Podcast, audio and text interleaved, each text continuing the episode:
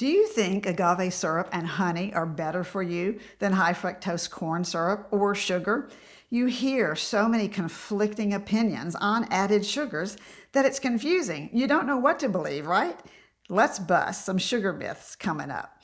Hi, I'm registered dietitian, nutritionist Dr. Susan Mitchell. How are you doing this week? You're listening to the Beyond Bariatric Surgery podcast, episode numbers 37. But did you know this is the last podcast under the Beyond Bariatric Surgery name? If you listened to last week's podcast on why avocados should be on your plate regularly, aren't you glad about that? You heard that this podcast has always been about making your transformation and your journey the best it can be.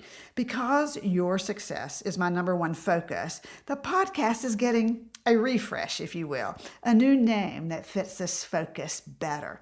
Next week, the Beyond Bariatric Surgery podcast will transition to its new name, Bariatric Surgery Success.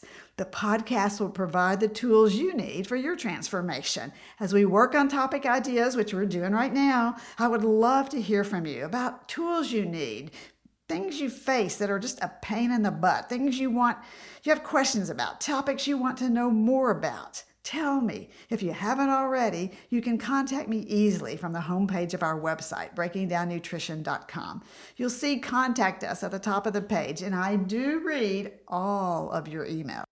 If you read the Breaking Down Nutrition newsletter each week, you'll find out this week how to join the new private Facebook group, or you can join right now from the website homepage as well, breakingdownnutrition.com. You'll see the join button. This private Facebook group will be your community. It's where you can ask questions from the podcast. You can suggest a podcast topic or share a success you've had, which I love to read about. Find a supportive community who cares. If you're not receiving the newsletter, sign up while you're on the homepage, breakingdownnutrition.com. Okay, let's bust some sugar myths. Do any of the sugar darlings of the internet, such as agave syrup or honey, deserve a health halo? Probably not. I know what you're thinking. Isn't agave made from the same plant as tequila? Yes, it is. Agave nectar or syrup, you'll hear it called both ways, is popular to sweeten teas and health drinks. It's used by chefs in desserts and cocktails. The darker syrup is good on pancakes or waffles. There's even a raw version for raw foodies, but that doesn't make it better. Number one of three things to know Agave is one more sweetener choice in the added sugars category that already includes honey, maple syrup, sugar, raw sugar, and high fructose corn syrup, among others. The word sugars refers to all of these. Agave and sugar have almost the same number of calories per teaspoon.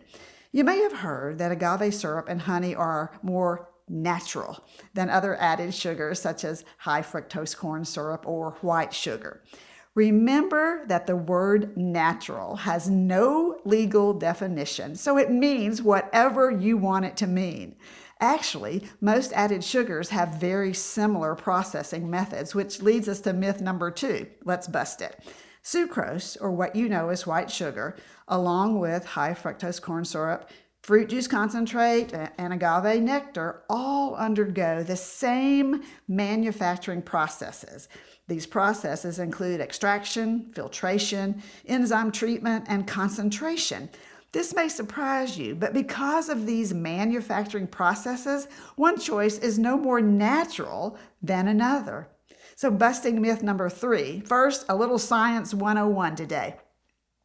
Digestion and absorption of sucrose, or sugar, and high fructose corn syrup differ only slightly. Sucrose or sugar is comprised of one molecule of fructose and one of molecule of glucose, and they're stuck or what we call bonded together. With high fructose corn syrup, and really this is true for honey and fruit, uh, fruit juice concentrate as well, fructose and glucose exist in what's called free form, meaning they're not bonded. They do not require this glucose fructose bond that we just mentioned to be broken in the small intestine.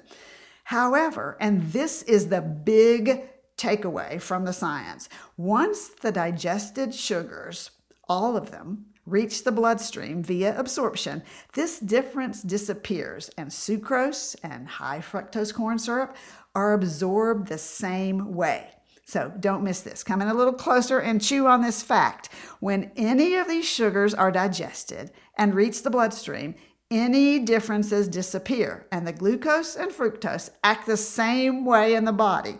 They deliver the same sugars at the same ratios to the same tissues within the same time frame to the same metabolic pathways. Bottom line, the body doesn't see them differently. Okay, so what does this mean to you? It's all about personal preference. Natural means what? What did we say? That's right, whatever you want it to mean. So, your choice for added sugar should be based on personal preference, not some health halo that you've read from the internet, okay? So, no health halos, they're all the same to the body. These, um, they're all sugars, that's the bottom line. So, after bariatric surgery and for your journey, less is more when it comes to added sugars. Why? Because they just love to, tr- to cause trouble in your gut. They're known for causing symptoms of dumping syndrome nausea, bloating, diarrhea, sweating, abdominal cramps. You likely know exactly what I'm talking about if you've experienced this. So, going back to what does that mean to you, there are a lot of names for added sugar. So, be sure and read your labels closely. You'll see many more names like beet sugar, molasses, nectar, and others. The first three to five ingredients make up the majority of a product, so see where added sugar falls in that ingredient list.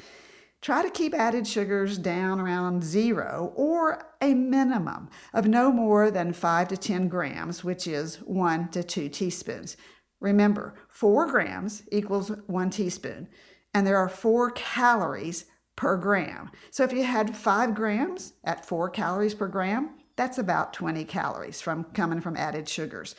You may find that you cannot tolerate sugars at all, added sugars, without dumping syndrome, or you may be able to tolerate a very small amount. The feedback I hear in groups on dumping syndrome after added sugar intake really varies person to person. So give yourself time after surgery before adding it yourself or through food that has already put in added sugars. This is a long term smart strategy, not just immediately after surgery. Beyond Bariatric Surgery is produced and owned by Practicalories LLC, all rights reserved. Remember, the content provided on this podcast is for information purposes only and doesn't create a patient provider relationship. It's intended to provide reference material and is not designed to provide medical advice. Please consult your healthcare provider regarding any medical issues you have relating to symptoms, conditions, diseases, diagnosis, treatments, and side effects. Podcast guests express their own opinions, experience, and conclusions, which do not necessarily reflect or agree with the host, Dr. Susan Mitchell or Practicalories, LLC.